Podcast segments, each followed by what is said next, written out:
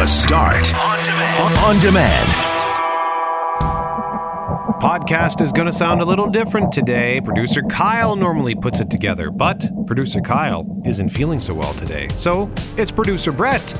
And on today's podcast, Mayor Brian Bowman drops a big hint that property taxes might be going up more than expected. The head of the Firefighters Union in Winnipeg says firefighters are getting sent out on dangerous calls that are not fire related. Did you get your driver's license on your first attempt? MPI says more Manitobans than not are failing.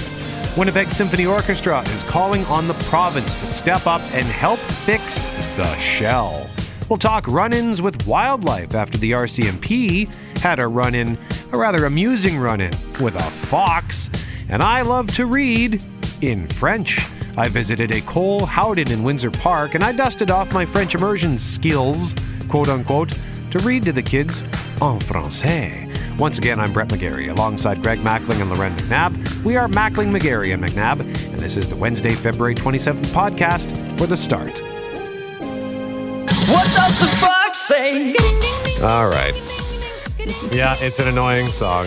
And it's meant to be annoying. It's a ridiculous song. What's more put- annoying, that song or that Baby Shark song?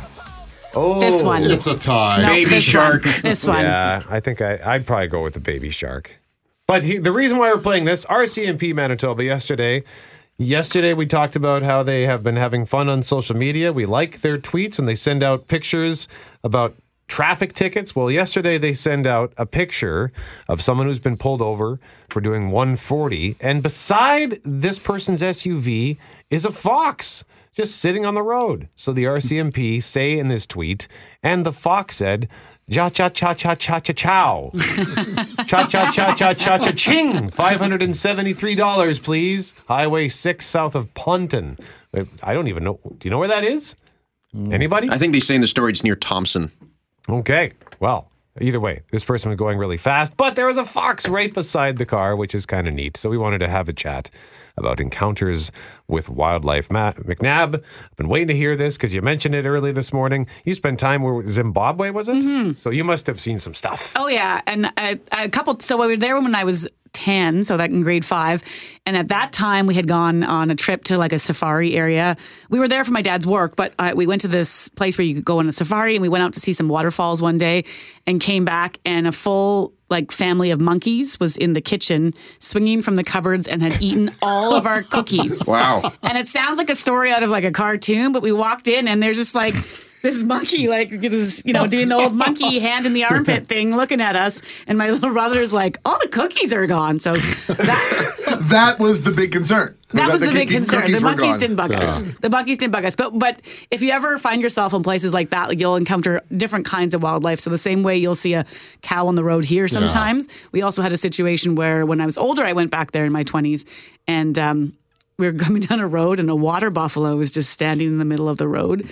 And just took a run at our car. Oh, my God. But we're driving on the opposite side of the road, and the standard, like the stick shift, is on the left side. And I'm screaming at my sister, like, back up, back up. And she's just like gears are grinding. And this wild buffalo just comes running. And we had to go, but we probably were going backwards at 100 kilometers an hour, just as fast as we could. And then it just sort of veered off into the bush after and, and left. But That must have been terrifying. it, that one was terrifying. The What monkeys kind of are car? I'm imagining you like in an a- Austin Mini No, or it was like a something. Peugeot. Oh, yeah. okay. And we called it Pauvre Peugeot because it kept breaking down. Okay. That's Okay. mine. Tristan has Brilliant. one Pretty- equally pretty as cool. terrifying. I, I don't have one that's equally as terrifying. Uh, when I was in elementary school, we came across a pigeon. Wow. so I- pigeon. there's a, there's a little bit more more to this story that makes it incredibly okay. not interesting. So the pigeon was on the Gets less was interesting. on, was on the ground Okay. and and it wasn't scared by anybody, so we brought it in and put it in a box, and uh, it stayed in the school for a good chunk of the day. And then we brought it outside again, and a kid threw it up in the air, and then it left. I like this. I repeat. I, I I really wanted this mean, that- story to that- end with that pigeon flying in your face. And No, like no, I don't know. It wasn't even that interesting. like- now, I will say that that's probably my most positive memory from elementary school, if I'm brutally honest. But uh, Now that story, That's sad. That story is reminding me of the Happy Days episode with the Malachi brothers when they do the crash up derby, and the one Malachi brother says, "Let the pigeons loose." you have to be a certain age to remember that episode of Happy Days with the Malachi brothers. I was I was hoping Tristan's pigeon story ended with maybe the pigeon flying overhead and dropping a souvenir on his left shoulder. no, it didn't. but, uh, That was the weird thing, though, because we, we we all saw like this bird isn't running away because you always run up to them, and, and it just stayed there. And we're like, well, there's something wrong with the pigeon. Find a box, put it in the box, and we'll bring it inside. we it's actually not uh, more interesting the second time. No, This I know. is a true story. We actually had a pet raven. His name was Barney. Come on. Uh, we went to a one room, a one room school uh, in the middle of nowhere in BC, and so one day we're having a ball game. Barney is playing third base, and a girl named Lenny smacks one. No. a screamer down the third base line. no. Barney got a glove on it, but he went down. so Oh, here's I don't know. There was uh, like eight or nine of us. We're walking up this road to our house. My mom sees all these kids, and we've got poor comatose Barney in our hands. Take it, and I, I think he made a recovery. He, uh, he he was better after that, but then all of a sudden, about three or four days later, we never saw Barney again. Did he go to the farm? Well, there was a cat by the name of Imp who lived next uh, door that was uh, licking his chops. I so, bet he yeah. was. But that was a true story. Barney got smoked down the third I'm base sorry. What would you oh, prefer, a boring story or one where an animal dies? He, did, he did not die. He recovered but went missing later. I like my story better, frankly. You ever heard of the African Lion Safari in Cambridge, Ontario? Been there. It's great. Yeah, so I was there, I think, when I was uh, 14 or 15, and they've got all sorts of animals in there lions, tigers, bears, oh my.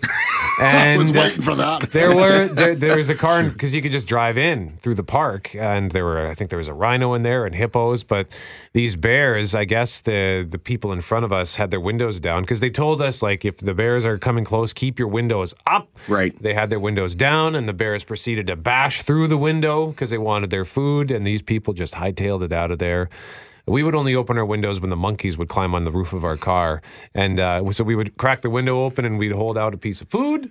And then you'd see this little tiny hand reach out and grab it. That's kind of cute. It was cute. They told us not to do that, but how could you? How could you Oh, not? so you're. mm, mm. Well, when- when we went there as a family, I, this was years ago, and uh, we basically we were debating whether we should take a car, take the bus, and after we saw what the monkeys do on top of the cars, we're like, it's a good thing we we rented, we spent a little extra money on the tour bus. Also, Greg, is it this? Oh, hang on. I got it. Helps if I turn on the audio. Let the pigeons loose. That's the one. Is that the one? You got it, man. Paul Maurice is on Global News Morning right now, Greg. How do you feel? I'm in my my my stomach is in knots this morning. The Winnipeg Jets. I, I can't even use the language I'd like to use right now in terms of what they did to a two-one lead in the last minute and a half in their game against Minnesota last night. They didn't even get to overtime. You figured, oh, a minute and a half. Minnesota goes on the power play. Uh, Even if they tied up, Jets get a point, go to overtime. No, Minnesota scores two goals, 26 seconds, steals two points from the Jets, and I got to tell you. I try to be optimistic all the time. I feel the season starting to slip away for the Jets. Something my. doesn't feel right. Okay. Well, So uh, anyway, when Kelly Moore referenced the fact that I'd kicked a garbage can this morning, I did not. But I'll go on the record as saying that I would like to kick a garbage can this morning. Okay. And we are also in our previous segment, we were talking about run ins with wildlife after the RCMP sent out a picture on social media of somebody that they had pulled over for speeding, but sitting right beside that car is a fox, just quietly sitting there observing. It, it- it's not photoshopped. Yeah, just It's sitting just sitting there, like, uh, and on its hind legs too. It's really kind of a cute picture. Yeah. So we got some text messages from our listeners about their encounters with wildlife. Well, Loren McNabb told us about her interaction with the water buffalo in Africa. Yep. Well, one of our listeners says traveling Highway 60 about 20 years ago, passengers in my Jeep sound asleep. I had to slam on the brakes as there was a moose standing in my lane. Brakes slammed, moose looked at me, then walked away. The moose's underbelly was parallel with the hood of my Jeep. Oh, my. If I would have hit it, we would have been goners as it would have come straight through the windshield. Years before that, same highway saw a glorious herd of elk. Oh, wow. Yeah. That must have been quite the sight. So the, the good, the bad, and, and almost the ugly there in that story. Thank you for that at 780-6868. Also, we are talking this morning about Manitoba Public Insurance, about the backlog, and the fact that many Manitobans, more Manitobans, are failing at getting their regular license, the Class 5 license that, that anybody who drives a car has. There was a suspicion that the truck drivers were failing more, but that's not the case. And one of our listeners texted along those lines. Well, he's a truck driver now Yeah. and admitted, I'm not going to out who it is, one of our favorite listeners. Took him four times to get his class five, took his wife one chance, and she got a perfect score. And apparently it's still a, a point of consternation and friction in, this, in their marriage to this day. You admitted to getting, what, 155 demerit points was in their first? 135. Oh, sorry, I didn't mean to, Yeah, you know. it was only a, only 135. Come on, Greg. I didn't. I, I did, didn't mean to to make it worse than it was, but I had a similar uh, experience the first time around as well because I'm guessing you went to uh, the old um, what is now the Rady campus. Yeah, I went to the one on Nairn. Oh, you went to the one on Nairn. Oh, Yeah. Okay, well I was over off of Academy Road. Okay. Over there and uh, Tuxedo Boulevard, and there's a school there. They take you through the school zone, and there was no parked cars whatsoever in the right curb lane.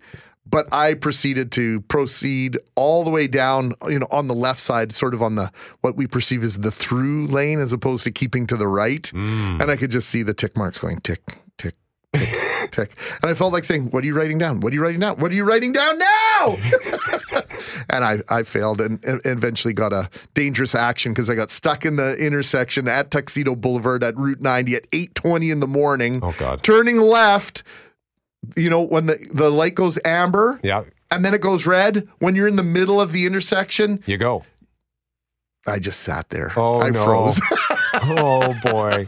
so I think we've all been down that road, or lots of us apparently have been down that road at least. So we'll talk a little bit more about that. And we want to update you on this story that we first brought to you about two weeks ago about this serious backlog at MPI. We are experiencing a higher than normal volume of calls, and as a result, you may experience some delay. We thank you for your patience at this time. That recording heard by thousands of Manitobans two weeks ago with Manitoba Public Insurance saying it was the result of a perfect storm. Here's Brian Smiley. We do know that there is uh, people booking their Class 1 driver licenses, absolutely.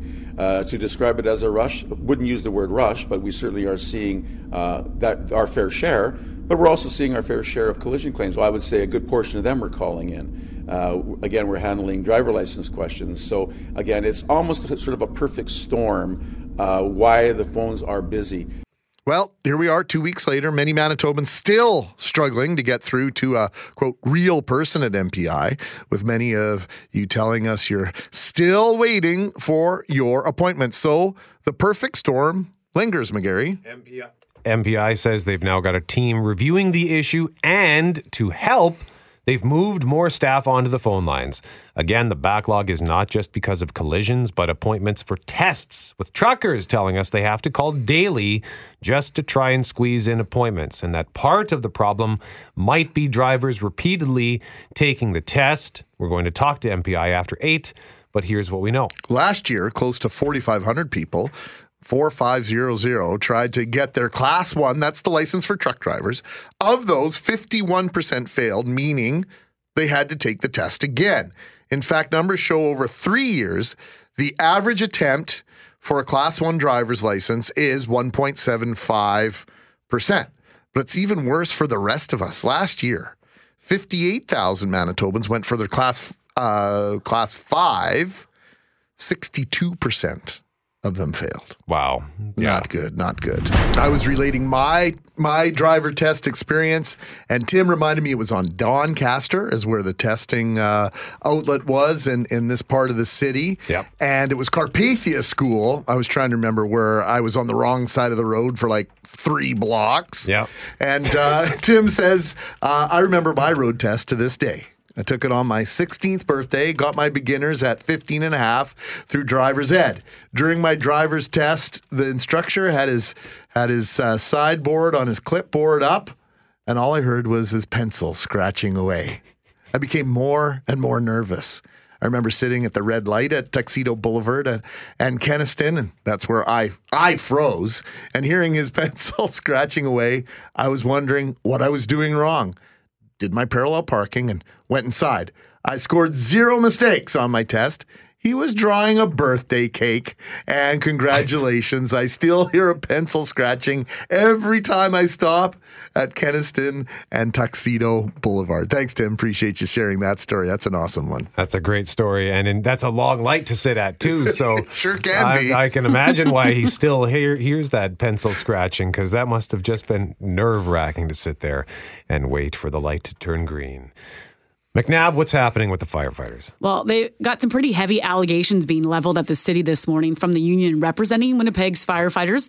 Alex Forrest telling CJOB that he believes there's a new protocol in place that's seeing firefighters and paramedics end up at calls that are not fire related, not medical emergency related. So we've asked the city and police to respond to these allegations and we'll inform you when we hear back from them. But in the meantime, here's what Alex Forrest, UFFW president, is saying. The most dangerous of the calls occurred uh, on February 16th, where we had an individual that was kicked out of a bar because of violent behavior. The incident uh, basically said that uh, there was no medical emergency, so they sent the firefighters because uh, it appeared that there was no police available. Firefighters get there. It takes two hours for the cadets to get there, uh, and they're outside this bar in the downtown core. The cadets get there. A struggle ensues between the cadets and this individual that was kicked out of a bar. This individual is starting to, uh, uh, the cadets uh, were going to be overcome by this individual.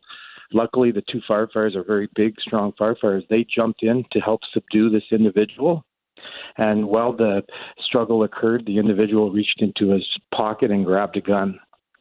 The firefighters then managed to uh, uh, grab the man's hand, grab the gun, kicked the gun away, and uh, uh, at that point, uh, the uh, emergency dispatch was done. Still, we had no police coming immediately.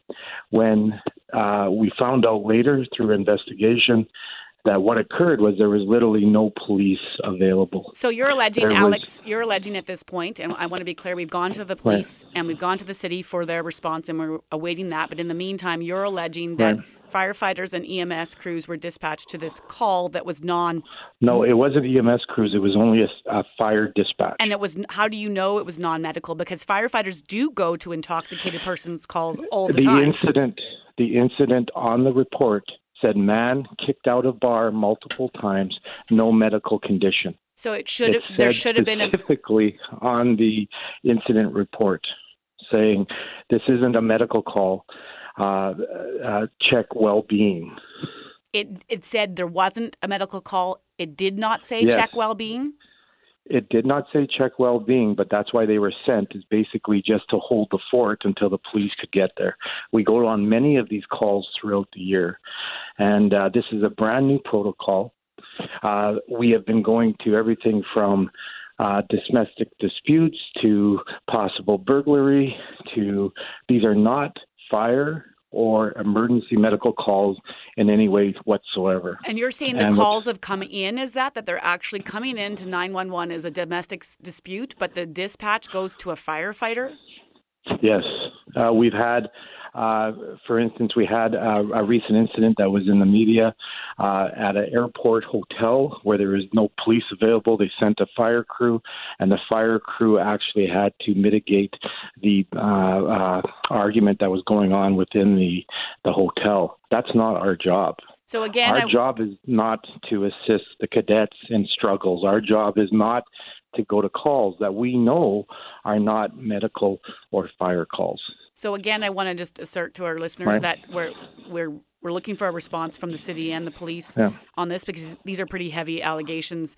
And we're talking to Alex Forrest, president of UFFW. I want to also just point out, Alex, people are going to question the timing of you talking about this. We have a city budget coming out on Friday, and we always know that there's a push for more resources for everything from police to firefighters. And so Yeah. people are going to question your timing on talking about this now.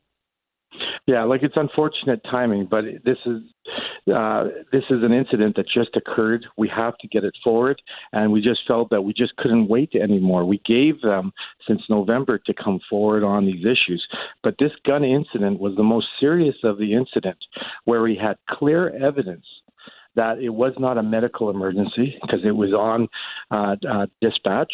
That was what the dispatch instructions were to the firefighters. And they had to enter into a struggle. And these firefighters were alone with this individual for two hours, and they never knew he had a gun on him. I think I'm pretty good at listening. I think what Alex Forrest is trying to say here is that the fire department right now is being used as an extension of the police service. Is this what he's saying? That's his allegation for sure. And so again, we've got calls into the city, to WFPS, to the police as well, just to see if we can get more information on this specific February 16th incident that he's talking about. Uh, I, I want to do say that paramedics and firefighters could end up in all sorts of calls where a gun might be present and they don't know that. And so it, it's upsetting for anyone to be in that situation, but you could get called to a home to deal with a medical issue and that person could have a gun. That happens. But there's a He- difference between that and being sent on something that would be normally dispatched to police. He's correct? alleging something different here. He's saying that in this case, it wasn't a medical call, it wasn't a fire call. That they they feel as they're being put there to hold the fort until police can get there. So it's a pretty big, pretty big allegations. We've got lots more questions, and, and we want to be very careful with this. Um, but he also pointed out that yeah, there is a budget out Friday, but the budget's already decided. It's probably at the printers, and so you can question the timing if you want, but we're going to have to question a lot more following this interview. Brian Bowman joining us live in studio. Mr. Mayor, good morning to you. Good sir. morning. Good song. You do like your rock. I do. Absolutely. Well, Yeah. it's a pretty busy week for you, so we, Yeah. as much as I like to talk about music, we'll just get right to it. Yeah, and absolutely. before we get to the city budget that's out Friday, we want to ask you about an interview we just played in the last segment with Alex Forrest, president of the United Firefighters uh, Workers Union, and talking about the idea that he believes there's a new protocol in place that has seen firefighters being sent to calls that are not fire related, not medically related, and he's very concerned that they're sort of being used as a holding pattern because there might not be enough police resources in the city. How do you respond to that? Sure. I mean, I mean, look, he's he's raising a serious matter. Um, the the work of the Winnipeg Fire and Paramedic Service and the Winnipeg Police Service is invaluable to the citizens that uh, that we all serve, and they do they do put themselves in harm's way. And so we we want to first and foremost make sure that uh, their safety is is taken care of. And so I think it's appropriate that he's. Uh, He's requested dialogue with the uh, chief of police as well as the Winnipeg Fire and Paramedic chief, and I'm sure dialogue will will assist the matter. But um, obviously, uh, at City Hall, we want to make sure the resources are there, and we've uh, increased the resources uh, each year that I've been mayor to the Winnipeg Police Service. Have you heard anything like this happening though, or, or has this concern been presented to you before? No, the, I'm, uh, you know, the, uh, you know, Mr. Forrest uh, just put out the press release this morning, and that's the first I've heard of it. So, uh, you know, I'm not sure what dialogue, if any, he's had with uh, with the management of the Winnipeg Police Service, but um, you know, I think it's good he's reached out, and hopefully they can meet and, and go over. I mean, they're pretty uh, they're pretty significant allegations that he's making. Any more progress if we're talking about relationships on the relationship with the province and and with the budget coming out uh, on Friday? Lorenz mentioned it. I'm, we're sure it's at the printers and Yeah, under it is. lock and key. So, uh, had- have you received any more clarity in terms of funding from the province since we last visited with you? Well, I think the, the we delayed the uh, tabling of the budget by a month to get additional information, and we have received additional information. There's uh, a lot more questions that we we have uh, regarding some of the information that's been provided uh, uh, very recently. Uh, the one thing that is clear is, given it's 2019 now, the province is certainly wanting to direct how their monies are spent for 2018. And so that's that's a challenge. Uh, as you know, it is 2019. 2018 has come and gone. The city budget was passed in December of 2017. Money was expended on significantly uh, on roads and, and other matters, and uh, that year is closed out. And so to be discussing how provincial dollars should be allocated and spent uh, in in in which doesn't uh, gel with the, um, the the budget that was uh, implemented last year. To have that discussion in 2019 is just uh, it's really uh, not a, a best practice, and that's not how governments should be working together. You're talking about discrepancies between what they say they gave you and how you should have spent it, or what was supposed to be spent on versus what it was spent on. Well, in some cases, it's money that hasn't flowed, and so it's uh, now saying where they would like that money spent last year. Let's talk about the budget Friday. I know we we don't want we, we don't often release details too soon, but property Yeah. taxes is always the first question Winnipeggers ask. Ask, are you holding the line at a two point? Well, the, what I will say is, uh, I mean, obviously, um, uh, we'll be providing the details of the budget on Friday. What I what I can say is the budget will be balanced, and um, uh, we're looking forward to uh, to tabling it and having uh, discussion and debate on it in, in due course. Uh, this was a particularly difficult budget given uh, uncertainties of provincial funding, as well as the the fact that. Uh, uh, there are dollars that are still uh, owing from the province, and so it is putting a, a squeeze on uh, our capital budget in particular. The operating budget, I I have to say, they, they've frozen the the, the operating budget. Uh, that those dollars uh, are appreciated, and they do contribute significantly to the operations of the city of Winnipeg. That's the provincial money. That's the provincial money, and uh, so operational funding has been frozen. Um, I, I, I, note that there's uh, a request by the premier to the to the federal government for for increased money for things like health, but we've actually just said frozen dollars. It does put an inflationary pressure on operations, but uh, we'll be accountable for managing those dollars, and we're not requesting additional money for operations. It's the capital budget that has been the topic of uh, significant discussion now for a, a, a couple years. And um, most of that has related to the year now that has come and gone. But are you holding the line to the promise to Winnipeggers to two point three three percent for property tax hikes? What I'll say is um, you'll, you'll need to wait until Friday. Um, what I campaigned on was uh, limiting tax increases to 2.33%. Uh, unless there was incremental cuts from the provincial government, and so So they will go up. you- They'll you be will- higher than that. There were very difficult uh, decisions that had to be made on how we reconcile with uh, significant uh, capital dollars that uh, were budgeted and were spent last year, uh, notably on roads and, and monies that have not uh, yet flowed. But you're making a case, I would argue, in the past few weeks that because of, of these, what you call funding issues with the province, Winnipeggers are going to have their own funding issues, which means more higher taxes than, than promised. Well, the, there, there's definitely um, difficult decisions that had to be made as a result of decisions uh, at uh, on Broadway, and so uh, there are various options that uh, that have had to be considered um, to uh, to make up the, the the the gap in the 2018 budget. A variety of things had to be considered, which will be answered on Friday. Uh, one of which is increased debt, one of which is less capital being spent, which uh, compromises our ability to build Winnipeg for the future, and the other would be would be tax increases. And so that decision will be uh, will be uh, tabled on Friday and debated, and then council will have its say. We have about two minutes left here. Kid Mayor is Yes. back. It's back. You know what? We uh, we announced this last year. It was uh, it was highly successful. We had uh, a number of just incredible young Winnipeggers. I have no doubt some of which uh, will be mayor. Um, and so, if you're between the the ages of eight and twelve, um, information is available at uh, at uh, my website, and just go to, uh, to to the website and get information. Those applications are open, and also today I announced uh, the application process is open for the Mayor's Scholarship for Community Leadership. This is for high school students going into post secondary. Uh, they're modest financial contributions to really highlight uh, our young leaders that we have in our community. I visited every high school over the last term. It was just an incredible experience. We our future is very bright because of the the young leaders we have in our midst right now, and this is a very small way to highlight the incredible depth of leadership that we have. And so there's a kid mayor out there, and I'm looking forward to meeting. Uh, Meeting that kid mayor and all of the other applicants uh, throughout this process. We have we like to end things on a little bit of a fun note with Sure. you. We've been talking about our experiences in getting our driver's license. Yeah. How many times did it take for you? How many tested road tests did you have to take? Uh, official road tests? Yes, a official road What is that? test. Sorry, yeah. what, what, Well, Oh, I was bugging Loren earlier that I I, spent I'm time pretty sure in she rural got a, Manitoba growing up. But look, Yeah, yeah, I, yeah. You got a I note got from it- grandma or grandpa I or got mom it or the fir- dad? I got it the first time. I- Okay. I, I got lucky, and uh, and I and I still have it. That's good. I'm That's proud good. to say. he did drive himself here, so I, I did drive I hope myself he has here. it. I like driving. Can we yeah. see it? Yeah. Can you- can- yeah. If I get in the back seat of my car, uh, the car doesn't move.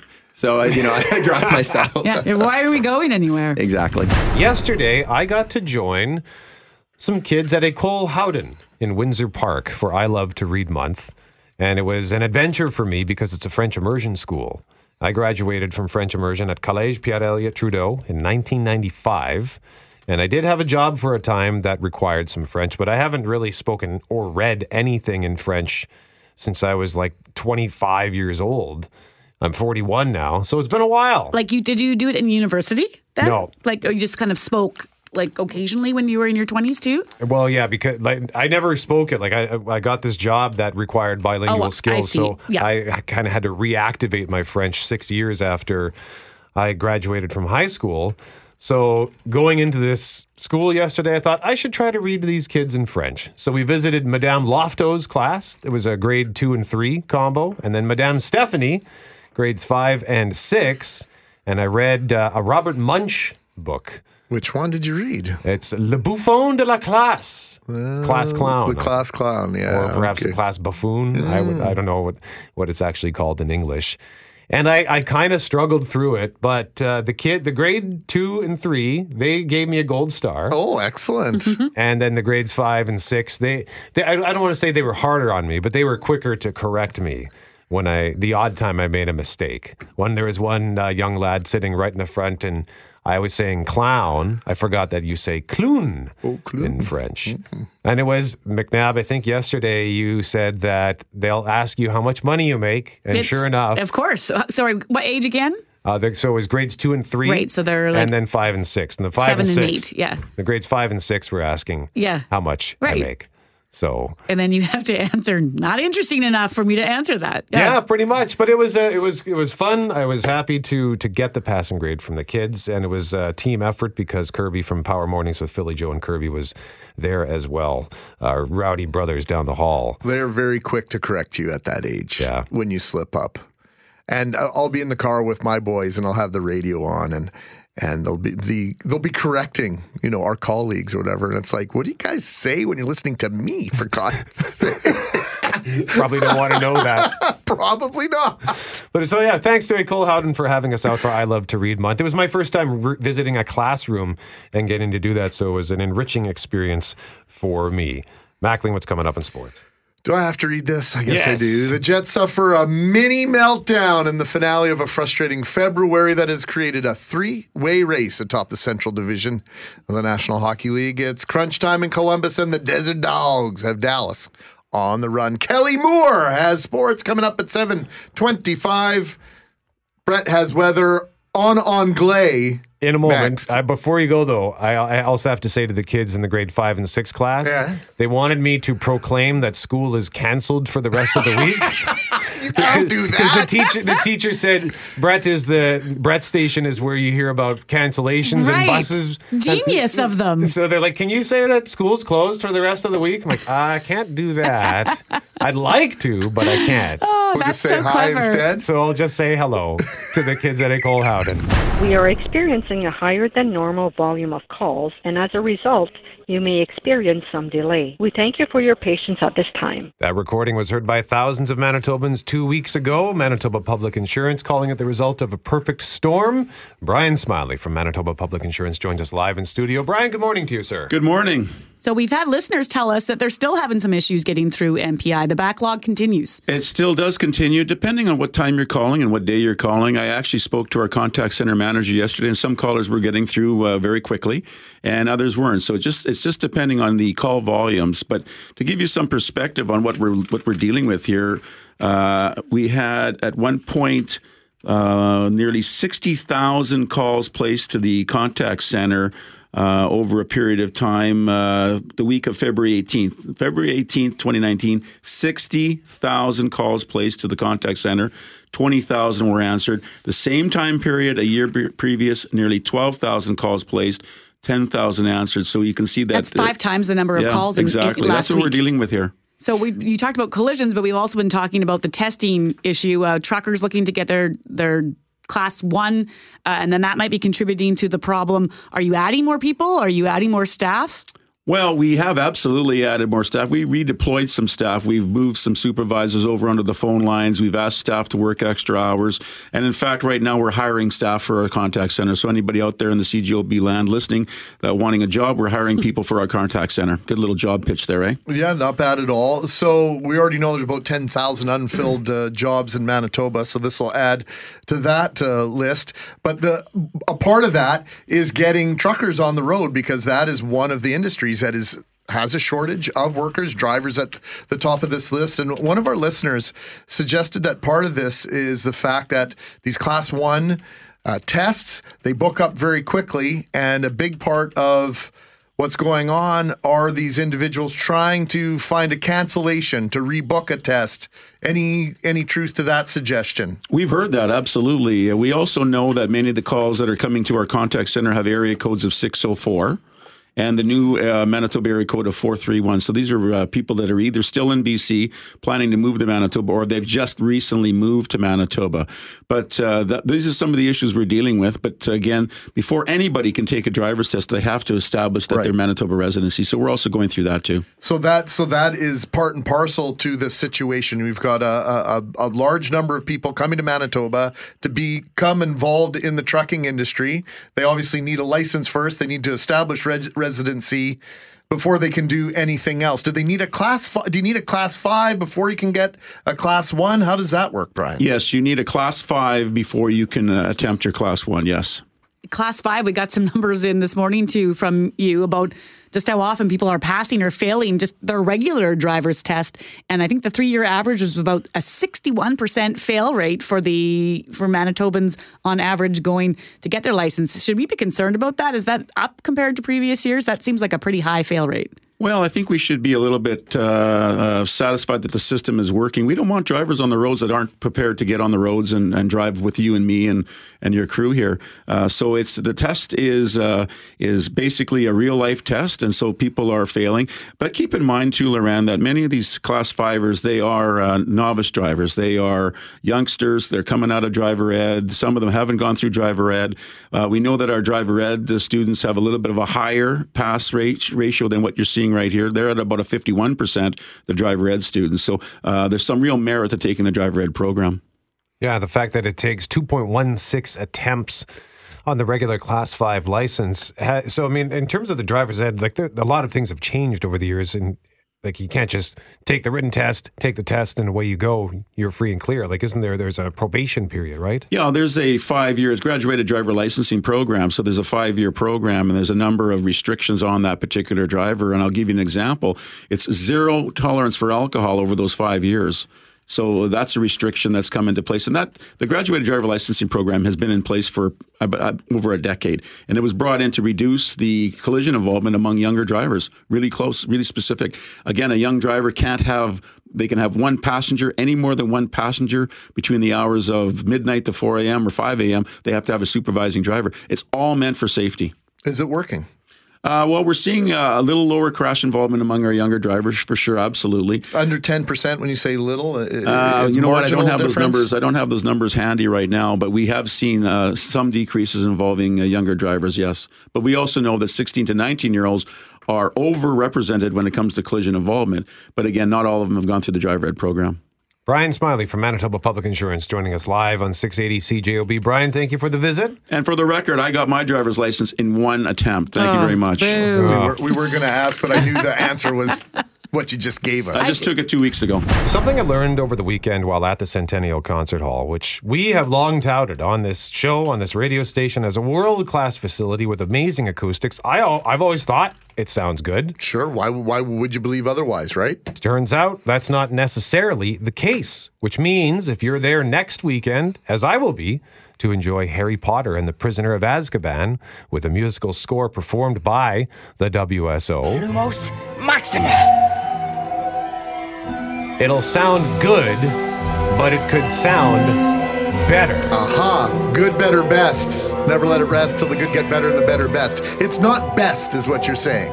Apparently not. That's because there is an acoustical shell that is supposed to supposed to surround the orchestra, but it's out of commission and the WSO has been calling on the province for help, but so far no dice. Let's bring in the executive director of the Winnipeg Symphony Orchestra, Trudy Schroeder, joining us live on 680 CJOB. Trudy, good morning to you.